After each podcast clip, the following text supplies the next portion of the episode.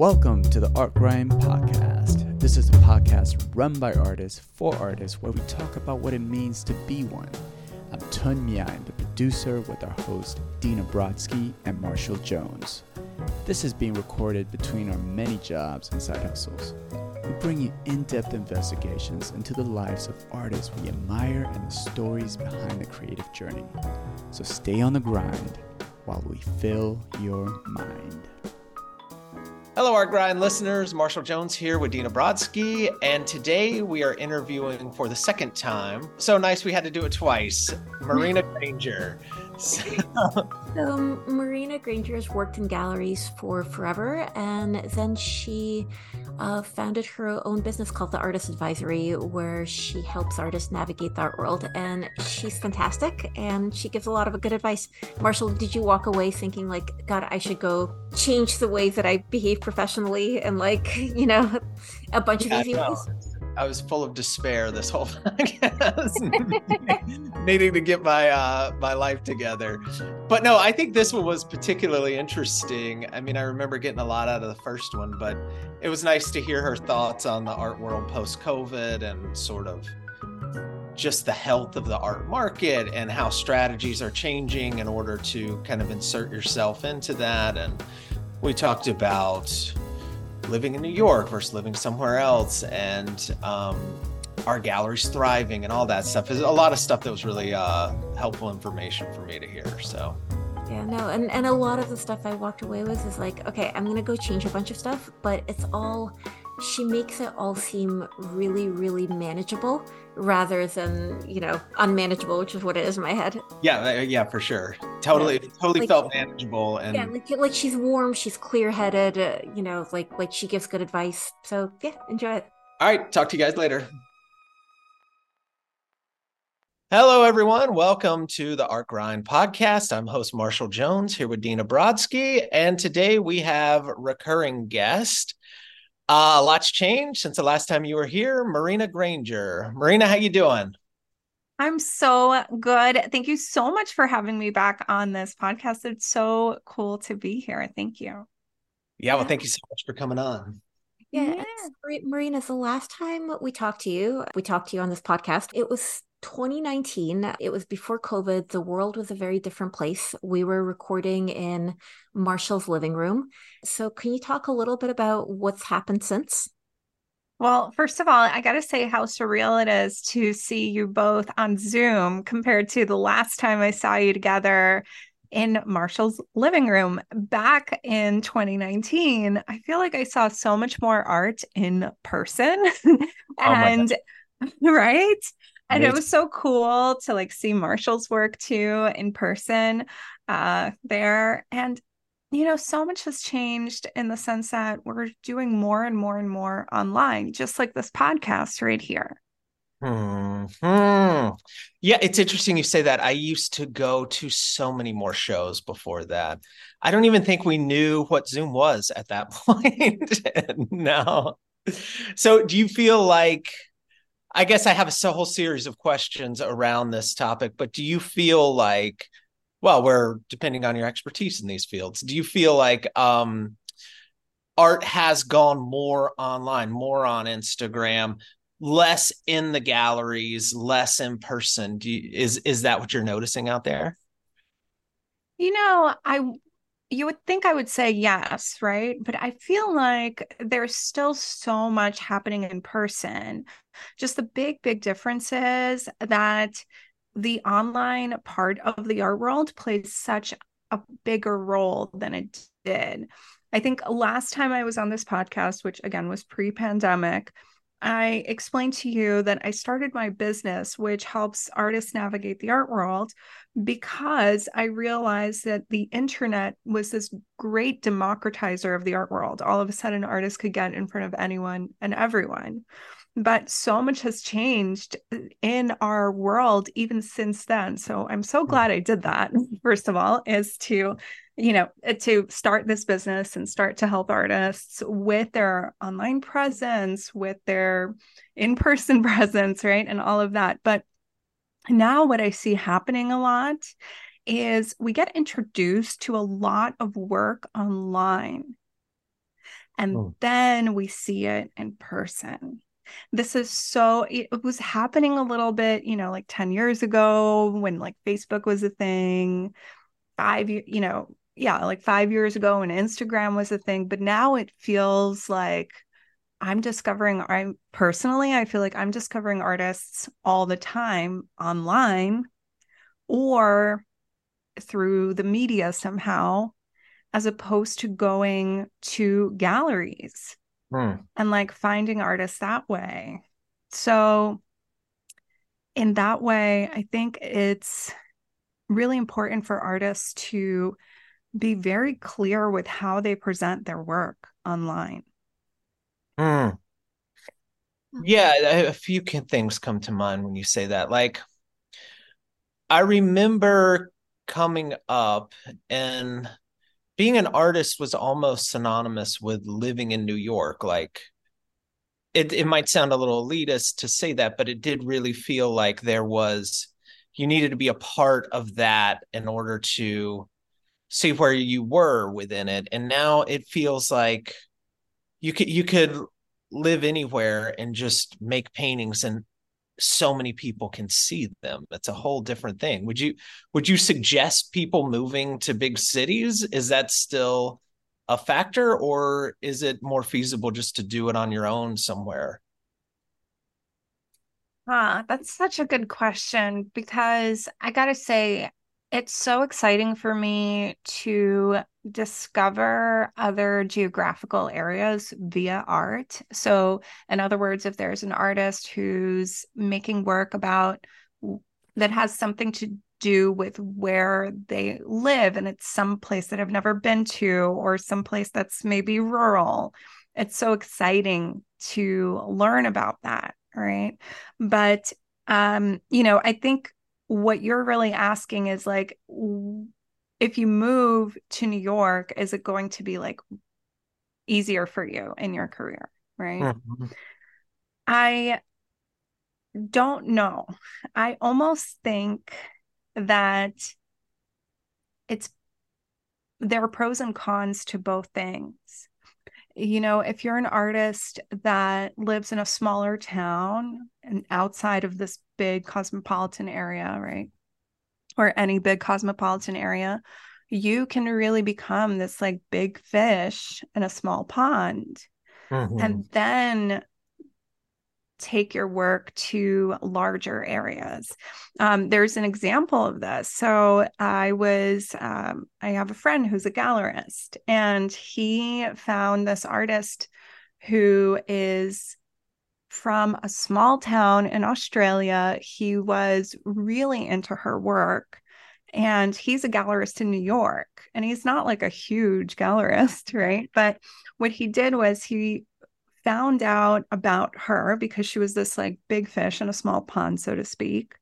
And he ended up taking a chance on her, giving her a solo show in New York, flying her out and setting her up to live in New York City for 6 months to see like what's happening there, right? So there's that pro to it, right?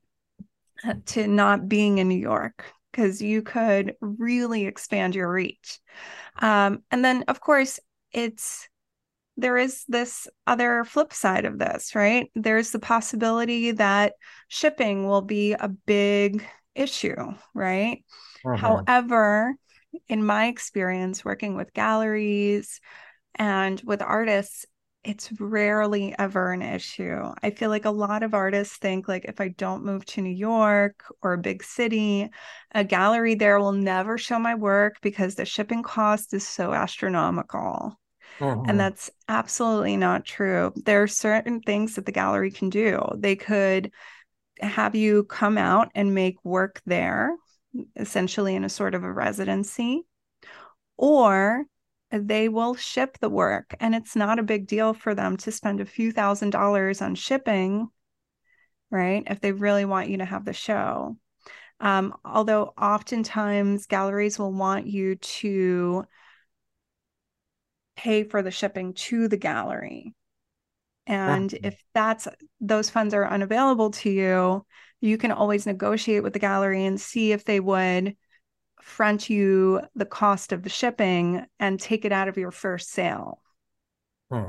So anyway, so those are my thoughts around like not living in New York. And of course, like living in New York or LA or London, Paris, whatever, it's so fun because you would actually be able to go out, go to openings, and build these relationships with artists who are going to introduce you to curators and gallerists and all the whole ecosystem. So that's really fun. But I don't think it's that necessary in the digital age. Mm. I guess that's the heart of that. My question, that idea, did your friend, the gallerist, he would have found that artist on social media, right? Or something like that. Oh my gosh. Yes. Yes. He found her in social media. Correct.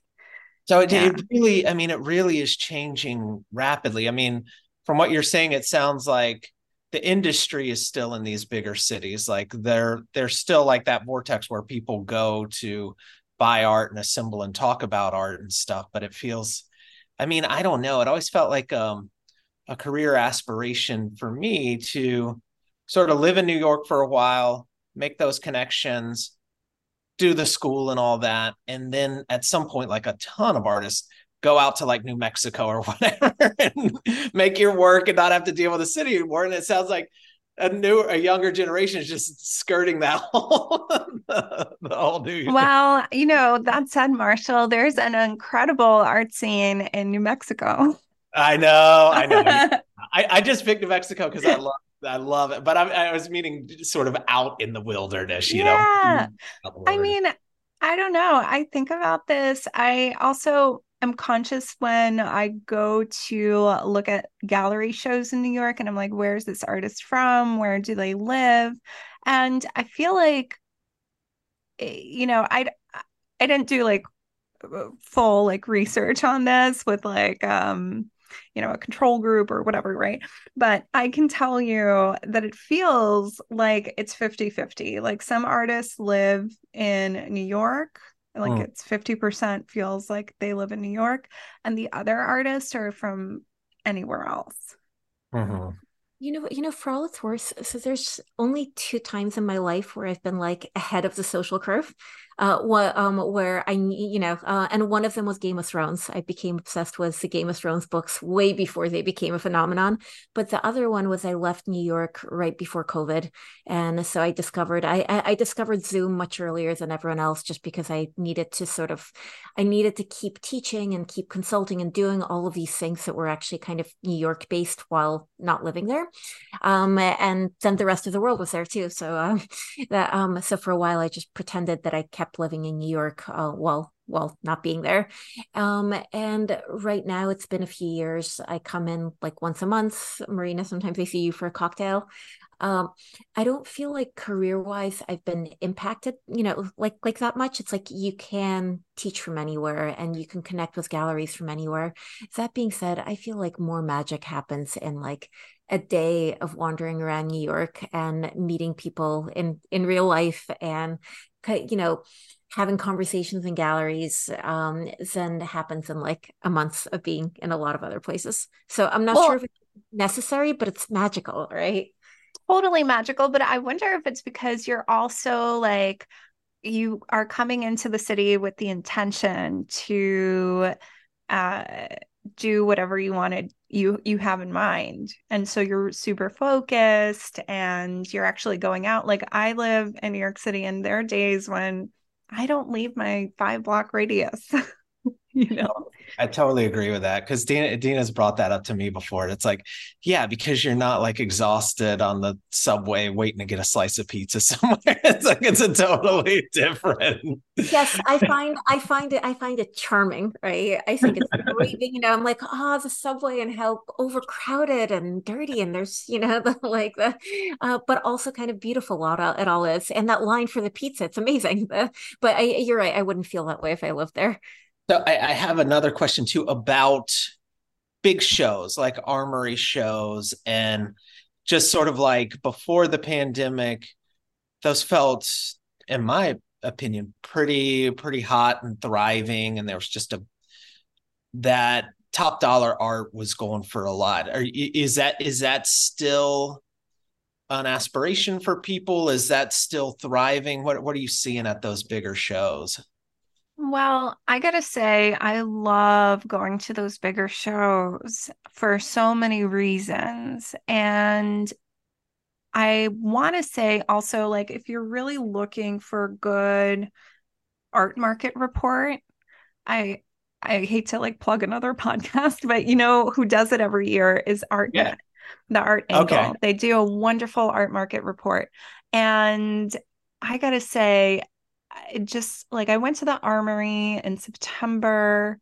I went to, and I don't know when this podcast is going to come out. I'm going to go to the Miami Art Fairs in December 2023. And I've been going to Miami for the art fairs for so long. And I feel like the big ticket items are still selling like a lot. Like, I mean, the 7-figure artworks are selling, the 6-figure artworks are selling.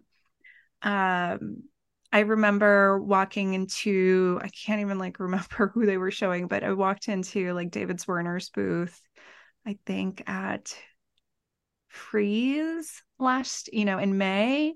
And I was there on like the third day of the fair, and everything was sold out. And they had paintings that were over 250,000 a pop.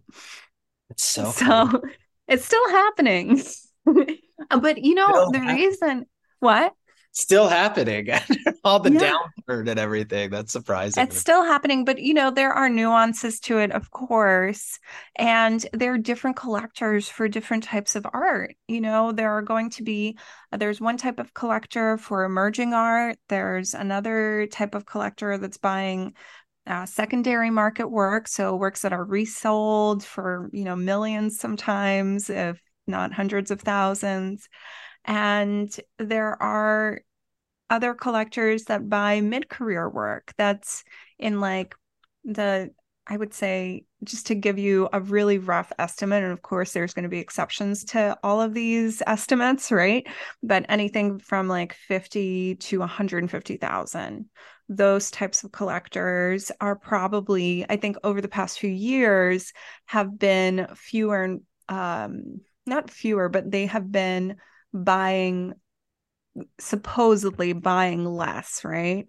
Wow. This is what I keep hearing from these art market reports, because they're the ones who are truly affected by the fluctuation in our economy. Wow. Whereas the people in, I guess, the top 10% or 1%, right, are not as affected. That makes sense. I think a lot of our audience, and I'm sure there's a good bit of overlap with your clientele as well, wouldn't even necessarily be in that $50,000 range, you know, like the people who are listening to this are more emerging, you know, selling paintings in like a couple of $1,000 range, small ones, $800 range, just kind of that. Would you say that you feel that there's a pretty good infrastructure for that sort of artist right now? The artist that's selling for how much? A couple of thousand. Or I mean, I know even like Instagram artists, plenty that I know, there's like $1,400, you know, that kind of range. You know, I don't know. I think there is, because the artists that I work with are in that range, and they tend to do really well with and without galleries. And there are, when it comes to galleries selling in that price range, I have a really interesting, like, energetic vibe analysis that I want to share with you. So so you guys, so I'm also a Reiki master. I don't know if you know this about me. I did not know that. I totally did. Okay, cool. So I'm really into energy, because I think it really affects how, you know, it affects our thoughts, which affects our actions and essentially affects the result of everything. Mm. And what I have been seeing lately is I've been seeing that there are some galleries who are kind of starting out and maybe they're not quite like... There are some galleries that are starting out that are doing well, like they're going to art fairs, they're selling work in that few $1,000 range consistently, and they're building a collector base. But then there are some galleries that, you know, I'll talk to the gallerists and they're just convinced that it's not going to happen. They're like, it's just such a hard time right now. It's not going to happen. No one's buying. Right. And it's almost like they give up energetically before there's even a chance to sell the work. Mm. And I think that that has a lot to do with whether or not the work is going to sell. So to the artist listening, you know, when you're choosing which gallery to work with, and I'm also, you know, underlying the word choosing, because you can choose, you don't have to jump at like the first gallery that comes to you. What you want to do is make sure that they believe they can sell your work. Wow. And they're not saying to you, oh, it's such a hard time. They could say something like, well, some people think it's a hard time or have been saying it's a hard time, but I've been selling really well. That's okay.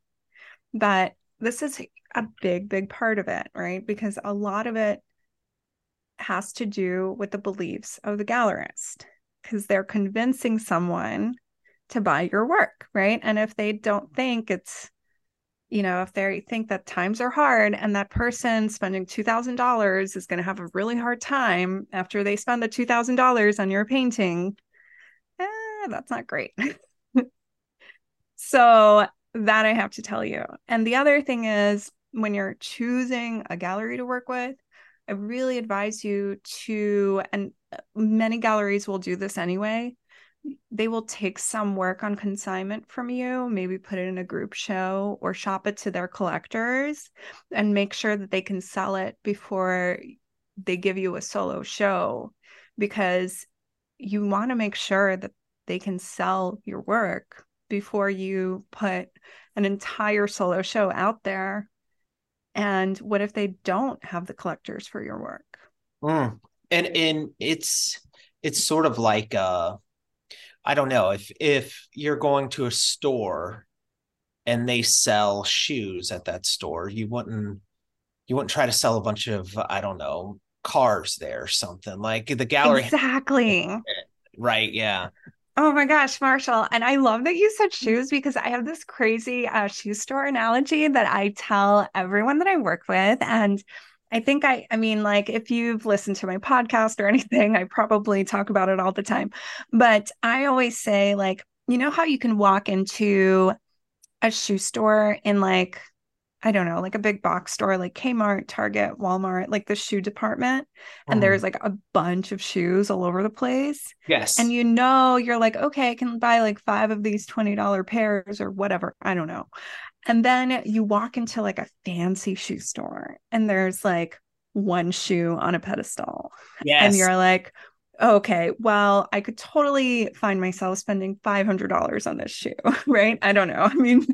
Who knows? Some people like to spend a lot of money on shoes, but I always use that analogy for how you present your work, because you want to get the vibe of the single shoe on a pedestal. Okay.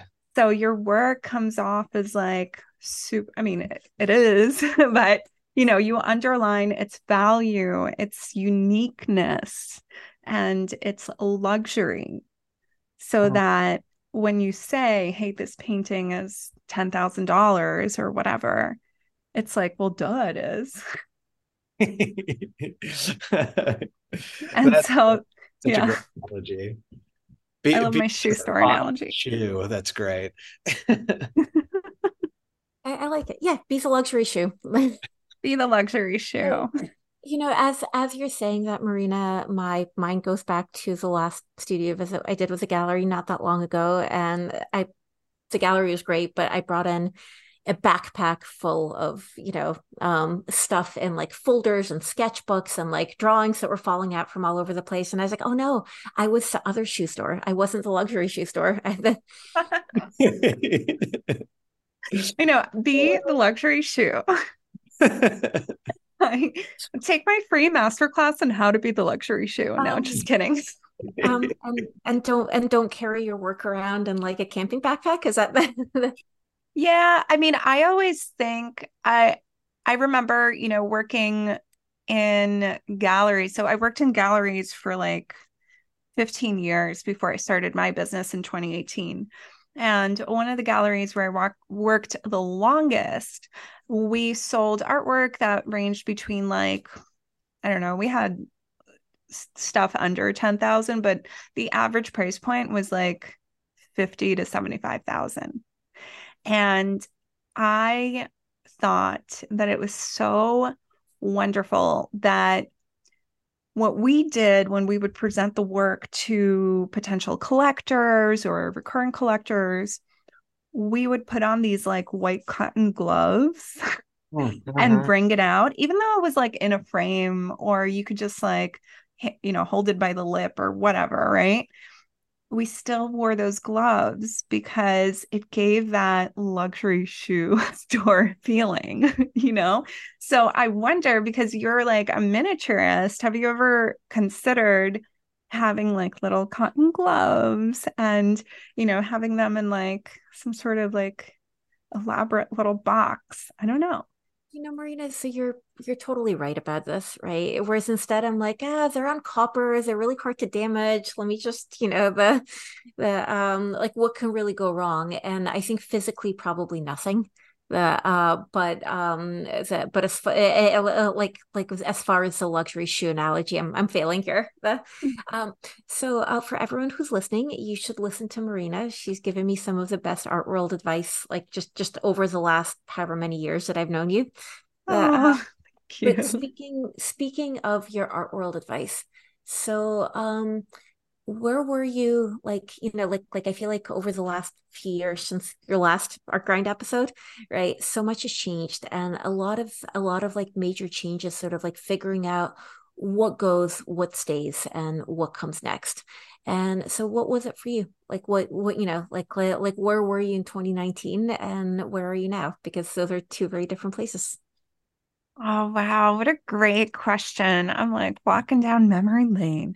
Well, look, in 2019, I was really just starting my business, and I was really, and I still am very much fueled by this feeling that I got when I was working in galleries, and I was like, there's no other way to say it. And I feel like I say this over and over again, but I really hated seeing artists get the runaround, like, and not get the right answers. So when I first started this business, what I did was I would meet with artists in person. Like we would have an in-person session. Right. And as I've come to grow, my business, and with COVID hitting, like first it became Zoom sessions all the time, right? And now I feel like everybody's on their own time schedule, right? Like this is the big thing that I think COVID has changed so much, or like the pandemic or whatever. And people need to have their own schedule. Like I feel like I have so much more desire for time freedom, and I feel like artists, if anyone out there needs time freedom, it's artists, because when you are in the mood to make the work, you need that freedom to do it, right? And so I started to really honor that in the way that I've been working with artists. And so I have done everything I could to make it a possibility for artists that I work with to do what they need to do on their own time. So I have created a program that's completely pre-recorded. I used to have a program called the Artist Academy, which I would teach live. And now it's pre-recorded and people can do it at their own leisure, right? And so that's one of the things that has really changed for me, is figuring out how to anticipate everything so that you can't, like, everyone can do it on their own time, and just like adjusting to time autonomy. So yeah, I don't know if that answers your question. Some of it. We'll talk a little bit about, you know, the what the Artist Advisory does. So, well, okay. I'm like, what do I do? Huh. A little bit of everything. And, you know, I always thought it was a really good sign of being in the right business when I would like think about, well, how do I describe my business to anyone? I can't. No.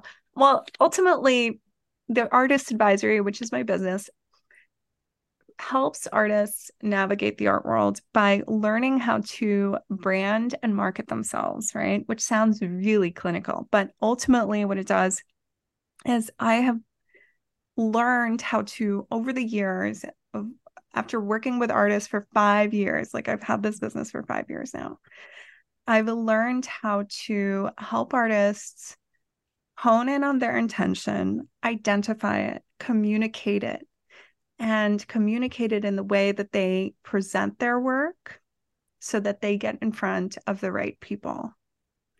And so everything I do, when it comes down to my podcast, when it comes down to my offers, and I have a wonderful masterclass that you can watch for free on how you can present your work and get in front of the right people. Everything boils down to that. And I just want to tell you 3 steps to doing that, right? 3 steps to getting in front of the right people, since, you know, we're all here today. We're all listening. You might be driving. You might be in your studio. So I want you to take in this info, because it seems kind of simple, but it's really moved mountains for people that I've worked with. So first thing is to identify your intention and communicate it. So that is something I call an elevator pitch, like having an elevator pitch, which is why you do what you do, how your perspective informs the work, and then what you do. Many artists, right off the bat, what they do is they say something like, well, I'm a realist painter and I paint landscapes, right? And then it's great that you do that, but that's the issue there is that sometimes when you introduce yourself that way or your work, the first thing that will pop into someone's mind is the last landscape realist painter that they can think of, right? They're going to suddenly imagine what your work looks like without even knowing anything about it. And they won't be able to repeat your story to others. And humans are natural storytellers. We love to talk about what we learned, who we met, right? So how do you tell a story about your work is with this elevator pitch, which can take you less than 1 minute to say, right? But it might take you a long time to get to some points of it. But I'm going to tell you, just start with what you know. You can edit it. But instead of saying like, well, I'm a realist landscape painter, right? You could say something like, well, I'm really interested in the way that landscapes sometimes mimic the city skyline. I grew up in Brooklyn and I would always go to my rooftop and watch the sunset. And I saw the sun set over the skyline of Manhattan. and I noticed all the intricacies in the buildings. But when I first started going hiking upstate, I realized that the trees were very similar to, like, all the different heights of the trees were similar to the skyline. And so now I paint these landscapes of upstate New York or wherever, right, that remind me of the city skyline, right? So now you have this story ingrained in you about the artist, their work, and all of that, right? And, you know, I just made that up, so I hope it was coherent. But, you know, it's such an easy way to repeat that, right? So that's step one. And step two, it's a way before step two. It's like a way that you're sticking in people's minds, right? So they connect. So in a way, you're differentiating yourself from all the shoes at TJ Maxx. Yes. That's right. The same shoes. And you're like, oh, that's the one I remember, because yeah, it has a story with emotion tied to it and a little backstory and passion and all these things. And I know for myself, I'm always quick to like downplay, you know, and just be like, I just sort of paint a little bit, you know, like that kind of thing. And then you want to walk away pretty quick, and it's hard to convince yourself to develop that. Okay. Step two. All right. Well, so now you've got step one. So step two is communicating your elevator pitch everywhere. So You create a tagline on your Instagram bio that gives you a little bit of context for what we're looking at, right? Or your social media bio or whatever it is. So maybe something like painting nature skyline, you know, like something like that, if that was your thing that you did. And then you would really gear your presentation on your website to show that off. So how are you presenting the homepage of your site? Maybe there's a video that shows you working, if you have some sort of like special technique, or you have like really cool textural stuff going on, right? Maybe it's an installation image of your work, of like all these paintings of nature, but then there's a window between them and we see the skyline out the window. I don't know. I mean, I'm really going there, right? So the second step is communicating this intention. And the third step, this is the most critical. It's figuring out how to get in front of the right people. And this is going to be really, it's like way simpler than you think, right? So the right people are going to be those people who are interested in your work. They could be the media, like the press, who are, or like writers, right? They could be gallerists, they could be curators, they could be collectors, whoever you can think of that's interested in your work. And here's the thing, the right people always listen to a voice of authority. They either read something, they either hear it from someone, right? Like, if you think about it, Marshall, the voice of authority between you and me is Dina. Like, wait, Dina, really? Yeah, like, because Dina was like, hey, we should trust Marina. And you're like, okay, cool. Like, let's have her on the podcast and talk about shoes, I guess. That is exactly how it went down. Yeah. And so here we are. But you guys are my voice of authority because you're amplifying me to your audience, right? So the key here is to, and you know my story, right? So, and it was easy for you to have me on because you know my story. So the same thing for the artists listening. Somebody will know your story. They have an audience, whether it's 5 people or 5,000 people, right? That will resonate with your story. And that's how you get your work out there. Wow. And an example of that could be you're very clear with your elevator pitch and your message, and you share it on Instagram, and an artist sees it. They have a studio visit with someone who's like a curator who's doing a group show that has something to do with city skylines, and they mention your work, right? That's a really obvious, simple thing that can happen. Or you are actively reaching out to the press that writes about city skyline paintings. I don't know, like American Art Collector or something, right? And they put you in the Cityscapes edition, but you have paintings of nature, and that's cool, right? For people to see, so I hope that wasn't too confusing.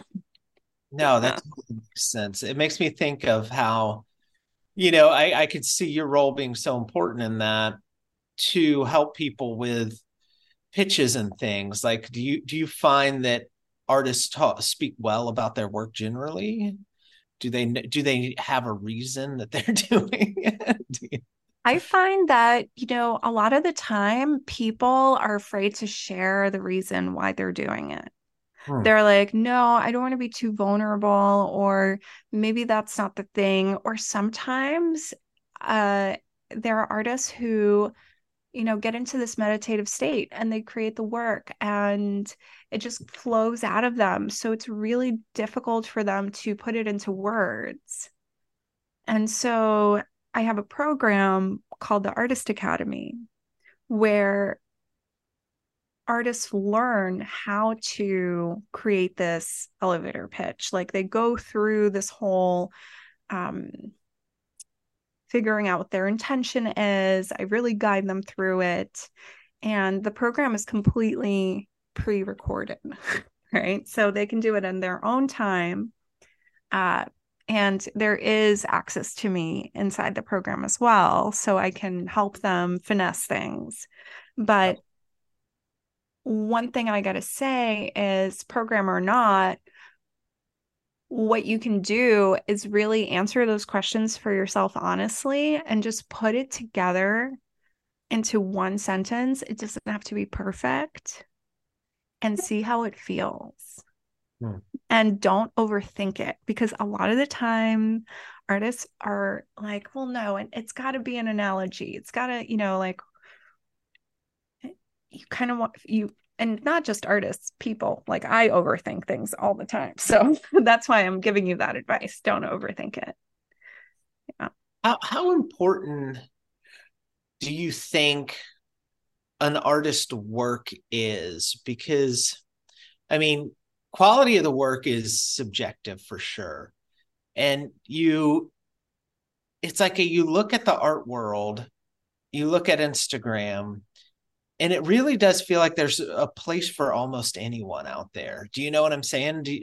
Is there a certain type of work that you think that would just completely limit your opportunities for a life in the arts? Or do you think anybody can kind of pull it together and make a career out of this? I think anything is possible. I think there are going to be, there's some ways that some things that can be a little bit more difficult for some type of artworks and vice versa. Like, for example, if you have works that are very political, it's going to be really challenging for you to get out there on Instagram, because Instagram might kind of suppress some political posts. But lately, I don't know, I've been seeing a lot of political posts. So maybe that's not true. Dina, what do you think? I would avoid political anything, actually. Gotcha. All right. So what she said, and back to shoes. Okay. Yeah. Let's stick to the really clear shoe analogy instead of the progressively more muddy pollution. Oh my gosh. So we were talking about marketability for certain types of artwork. You had said, obviously, political, something that won't sell media, but you have expertise in these areas. So like, if you see, I don't know, like the landscape painting you were describing, like a landscape painting traditionally, does that feel terribly marketable to you? Yeah, because there's a great market for people who love landscape painting, right? There's a huge market for it. And I think that you have to, like, I just want to reframe our thoughts about marketability, because oftentimes we just fall into this pattern of like, there's like so much art out there and I'm one of a million and right? Just in the US alone, we have, I looked up the statistic and I want to say like, you don't have to be a millionaire to buy art, but in the US alone, we have over 20 million millionaires. Wow, that's crazy. Right? We always think about like the 1%, it's like those 9 people or whatever, right? Or yeah, like just Jeff Bezos, but no. There's literally like 20 million millionaires in the US, right? So I just want to, and they have homes where that need art in them. Right. But like a figurative painting, a nude figurative painting would be less marketable to those people, right? Just sort of like decor and kind of etiquette. It feels like those. Also, you know, when it comes to nude paintings, it's all about the marketability too, because you want to explain why you're doing nudes, right? There was this one artist that I worked with, and you know, this really gave me an idea for the elevator pitch, because I found myself you know, I was representing his work, and then like at art fairs would always say this over and over again, because people were like, oh well, like what's with this painting? And I would, you know, they saw they were interested, so what's the next step, right? And so the next step was to deliver this elevator pitch. And instead of saying like, oh yeah, they're just nudes, it was all like, oh, well, this artist is so interested in human anatomy. He actually went to medical school, and just before his final exam realized, you know what? My favorite thing in the world is studying human anatomy. So now I'm going to be painting the most real depictions of the human body. Yeah.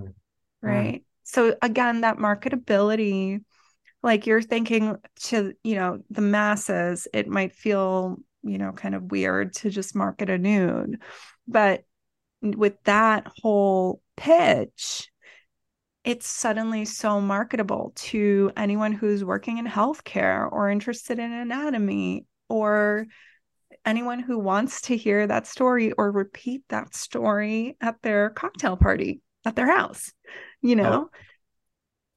Yeah. So, it's almost like a whole package or a gestalt or something. It's like you, because I think even in big art history, like Van Gogh wouldn't be Van Gogh unless he sort of like cut off his ear and never sold a painting and his brother. It's like, what you're saying really resounds even on a huge level, because we're more invested in the story oftentimes when we go to museums than just the artwork, you know? And can you become a bit of a story? Can you have that? That's an interesting idea. So one thing I wanted to say about that is that in museums, you always hear this elevator pitch, right? Like, they always tell you about the artist that way. And it's in the museum text. And I also studied museum studies, which is basically, you know, on the graduate level, which is 90% of that is all about how to make it logistically easy for people to go into a museum. Because by the time you actually see the artwork, it's been like an hour, right, through the whole process. But another big part of that is writing wall text for the intelligent but uninformed viewer. And a lot of the time you're going from the academic world, like getting your MFA or whatever, to being in front of the intelligent but uninformed viewer, who is your potential collector, right? So in the academic world, you're taught, hey, don't say anything about your perspective. It doesn't matter, right? And for the intelligent but uninformed viewer, your perspective is what makes the whole thing. So when you go into the museums, you suddenly start to see a focus on the artist's perspective. And there's another like historiographic explanation for this, but that would be academic, so I don't want to go into that. But like, yeah, it's the one thing that really separates people. It really sets people up for being a museum level artist, I think.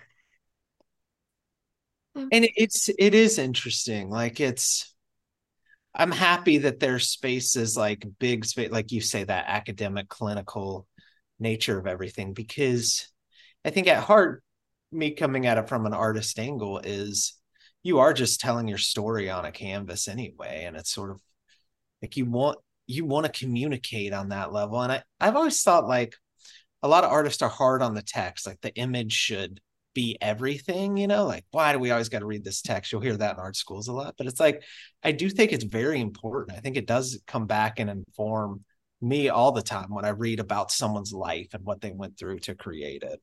I don't know, only if you like the image though, right? Like, so if I like a painting, I want to know everything about the artist, right? And I want to know their story.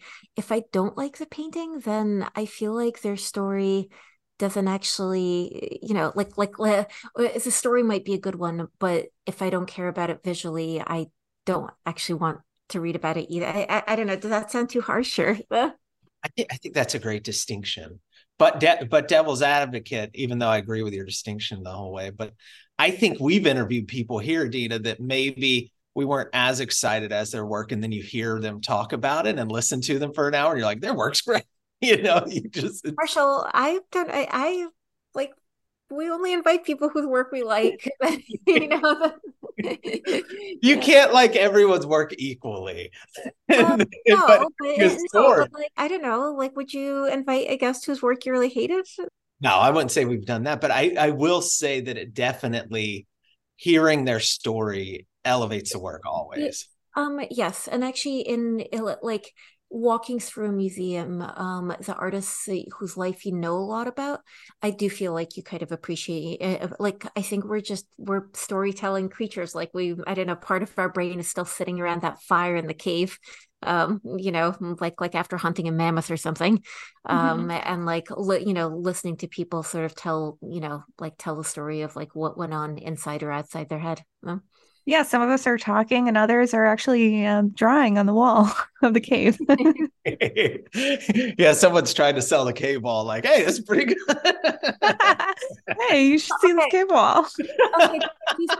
Do you think those were different people, though? The ones sitting around the fire telling the story and the ones drawing, you know, the like drawing on the wall of the cave? Or was it the same? Ooh, Dina, that question. I love that question so much. No. I think it's so wonderful because there are vestigial parts of us that are still those people that are sitting around the fire, you know, hunter and gatherer kind of like society. You know, back in that time, what our psychology was so different, but there's a vestige of that in our psychology today that really affects the way we do things. And that is, we would always prepare for the worst case scenario because we were like, well, if we prepare for the worst case scenario, then we won't die of famine or, you know, drought or whatever, right? But then there's also, so there, that's one thing. We think of the worst case scenario by default, and that's not great. And then the other thing, so I always say, like, if you're going to think of the worst case scenario, just like balance it out and think of the best case scenario. But the one thing that really affects artists from that, like, psychological vibe from the past is back then, if we didn't have community, we would literally, like, if you were shunned from your cave, you would have no shelter, no food, you would probably die. So that was, so as a vestige, we equate rejection with death. And, you know, we're laughing about it now, but thousands of years ago, it wasn't a joke. Like, it would really be a problem. And so when you really think about it, when you think about, like, rejection and competition and storytelling too, right? Because storytelling is still with us, right? That was really your question. Yeah, storytelling is totally with us. But there's adjustments that we have to make in our society, like, compared to back then, we're living in the lap of luxury, right? You know, Marina, so I agree, but, like, I'm not sure how different our psychology is from, like, you know, from the people telling stories at the fire, because I think, so you're right. I think there's much less of a chance of, like, a saber-toothed tiger eating us. There's, you know, there's a lot more food. But I think we still ultimately, like, we want to love and be loved, and we're scared of rejection. And we want to hear stories like the, yes, maybe we want to tell them too. Yes. Absolutely. That's exactly it. Except, you know, one thing, just side note, don't worry about rejection so much. You're not going to get eaten by a saber-toothed tiger if you don't get accepted into an exhibition. You know, or maybe worry about rejection by the people you love and that you actually want, you know, like, where it would actually matter, rather than exhibition where the stakes, comparatively speaking, right? Like, like the gallery you apply to that maybe rejected you, that's not a loved one. That's not a, you know, like the... Like, it's just a rejection, right? It's just a rejection. You still have your cave and your shelter and your wall drawings. and your fire with the stories. Yes, and your fire with the stories. Oh my gosh, what? So much analogy today. I know. We're poets. Like the... So, Marina, if you could boil down, like, because you see so much art and you have a good feel for quality art, good art, like art that has a chance to sustain someone's life, because I think that's basically what we're looking for. Most of the listeners of this show, most of your clients are looking for, I think their intentions are kind of humble, just to make a life out of this, you know? And if you could think of the images you've seen, not specific, but just like an overall theme of something that really resounds with you, that feels like quality, that feels like it has a shot at this, what would some of those qualities be? Oh my gosh, Marshall, here comes another long-winded answer from me. Great question. And an analogy. All right, let's talk about something else now. But here's the thing. I think that first and foremost, any subject matter is going to be a hit if it's delivered with confidence in the technique. And that confidence in the technique has to be channeled from the actual confidence that the artist has. Because when you have that confidence, you have clarity and you have a way of communicating your work, right? That really resonates. So that's first and foremost. But when it comes to, you know, like, how do you make this sustainable? Like, how do you make this a career? How do you make sure that you're not making work that's just like never going to sell, right? There's always going to be an audience for something, right? And one way to think about it, and I'm actually developing a shorter course on this, but I don't know if you guys, I feel like a lot of your listeners are from like the academic art world too. So maybe you've read this really, really boring book called The Principles of Art History by Heinrich Wölfflin. Do you know that book? I know it. I have not read it, but I know it. Don't read it. It's got a Wikipedia page. Anyway, so this book is something that was written back in like 1924, 28, something like that. And it was the basis for formal analysis of artwork going forward in the 20th century for art historians, because it listed 5 qualities in artwork, one of which is very easy to describe, painterly versus linear, right? We all know how to identify that, right? Mm-hmm. There was also like multiplicity versus unity, relative clarity versus absolute clarity. I mean, there's like, that doesn't matter. A good example to look at is painterly versus linear and multiplicity versus unity.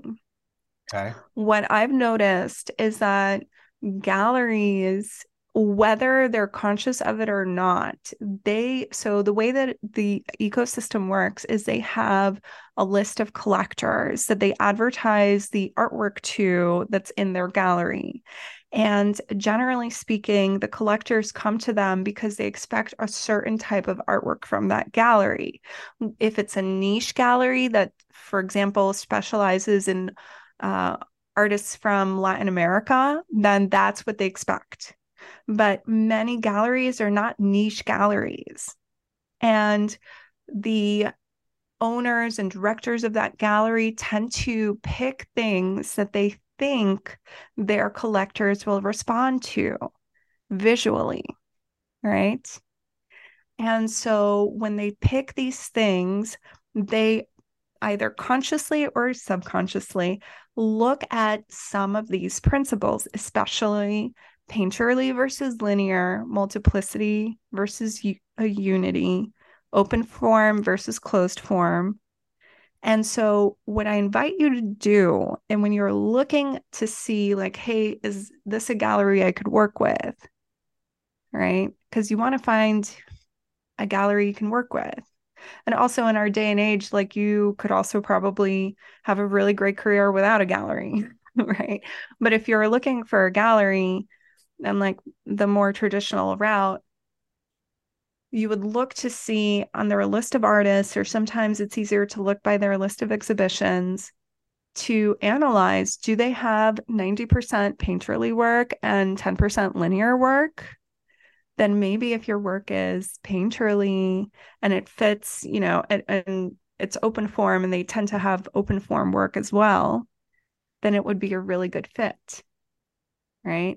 The other thing, the caveat to that is you also want to go to the gallery social media page to see what they're really promoting, because maybe they're looking to cross over to show more linear work or something like that.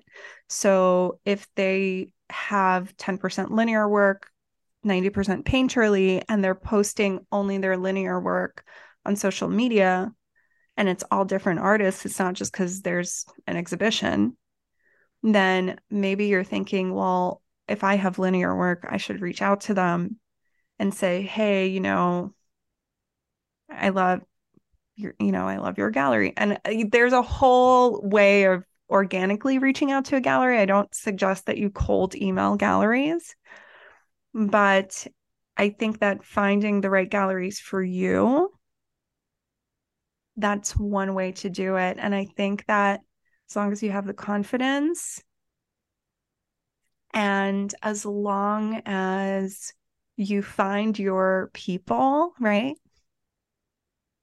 then you've got a recipe for success.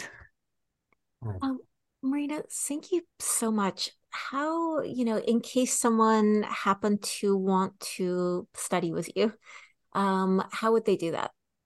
So the best thing to do is to start with my free masterclass, which you can watch at theartistadvisory.com, or I'm sure you will have a link in the show notes to my website.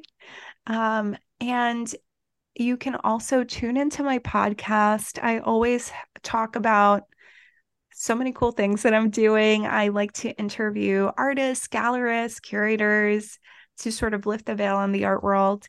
That podcast is the Artist Advisory Hotline Podcast. And also follow me on Instagram at @the_artist_advisory. Mm-hmm. Marina, thank you so much for like doing this. And by the way, which you said you were going to an opening tonight. Which opening? Oh, I'm going actually to an opening at Trotter and Troller Gallery on the Lower East Side, and this is an artist is in a 2-person show there, and she completed my program and met this gallerist. You know, did the whole thing. And now she has a show. So I gotta go give her a high five. A real testimonial on that. That's good. It's a real testimonial, but that's the thing about these testimonials. It's like, sure, like I guess my program helped them, but it's their artwork and they did it. Like it's more what they're doing too. Like I'm just pivoting them a little bit. I'm like, hey, go in this direction or whatever. I feel like you never change anyone. You kind of like tweak them. That's why I have so much resistance to Marshall's question about what artwork is going to be successful. I'm like, all of it, Marshall. All of it. You don't even like pivot them. You're like, all right, just like a little in this direction, like with your presentation, and like maybe a tiny bit in this other direction with like an artist statement. And then all of a sudden it like, I should have thought of that myself, but I didn't, which is what we have you for. Well, oh my gosh, Dina, you're amazing for artists too. Like you are incredible, and Marshall too. Like you guys, this podcast alone is so valuable. God, thank you. I can't believe we're still going. Like we're out of Marshall's living room, but we're still doing this. Still doing it. You guys, thank you so much for having me on. This was like so awesome.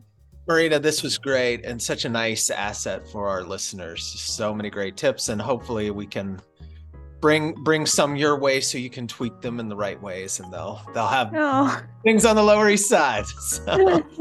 Yeah, you know, Lower East Side, the Hamptons, the Huge. No. Thank you for listening, and I hope you got some good painting done while we entertain you with our amazing guest. If you like what you're hearing, follow and subscribe to our podcast if you haven't done so yet. And if you're so inclined, rate us whether you love or hate us. We love hearing all the different opinions and appreciate the feedback. You can reach out to us at artgrindpodcast@gmail.com. or DM us on IG at @ArtGrindPodcast. You faithful listeners have the power to help us grow, so please spread the word. It's free, and you'll feel good about it. So until next time, stay on the grind while we fill your mind.